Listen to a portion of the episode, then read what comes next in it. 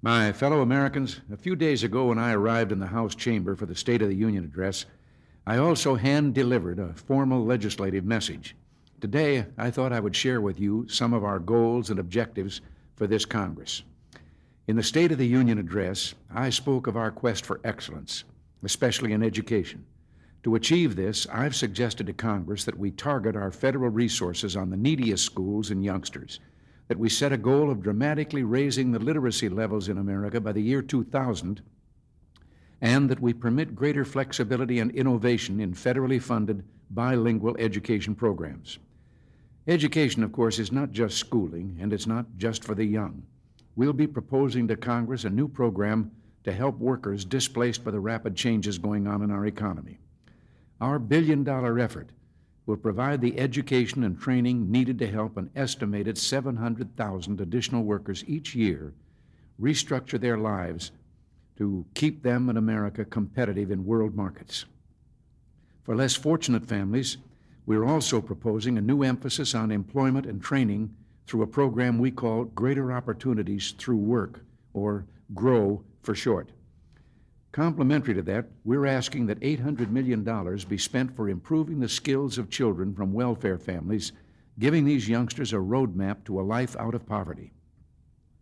To keep our country on the cutting edge of change, I am proposing to Congress that we double the budget of the National Science Foundation over the next five years and that we establish a number of new science and technology centers based at U.S. universities centers that would reflect a partnership in basic research between government, business, and the academic community. Since 1981, our budgetary support for basic research has grown 47% in real terms. We're committed to keeping our country leading the way in the era of science and technology. Meeting the competitive challenges of today and tomorrow won't be easy. Vice President Bush, who led the deregulation drive early in the administration, is taking a fresh look to see what can be done from a competitiveness standpoint to clear away unnecessary federal regulation and paperwork burdens. One thing that will help is coming to grips with the costly liability insurance spiral. Legislation to do that, while still providing the necessary protections for consumer and health safety, will soon be proposed. One of our greatest challenges is to accomplish our goals while still reducing the level of deficit spending that so threatens our future. Now is the time for discipline and restraint in the halls of power. You might remember in the State of the Union, I asked Congress for a line item veto, ratification of a balanced budget amendment, and reform of the budget process. If we're to put our fiscal house in order, and that's essential, it requires fundamental structural change, and I'm willing to work with Congress to get it done. One of our priorities, one of the top, continues to be the fight against drug abuse. There have been claims that we've backed off our commitment this year. Nothing could be further from the truth. With all due respect to those who suggest otherwise, our commitment to the battle against drugs is stronger than ever.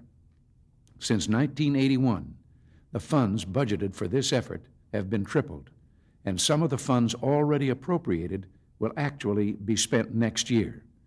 So, even though next year's anti drug budget request is a bit lower, more funds will actually be spent in the battle than ever before. On another point, you should also be aware that the amount spent on education in America has increased every year of our administration.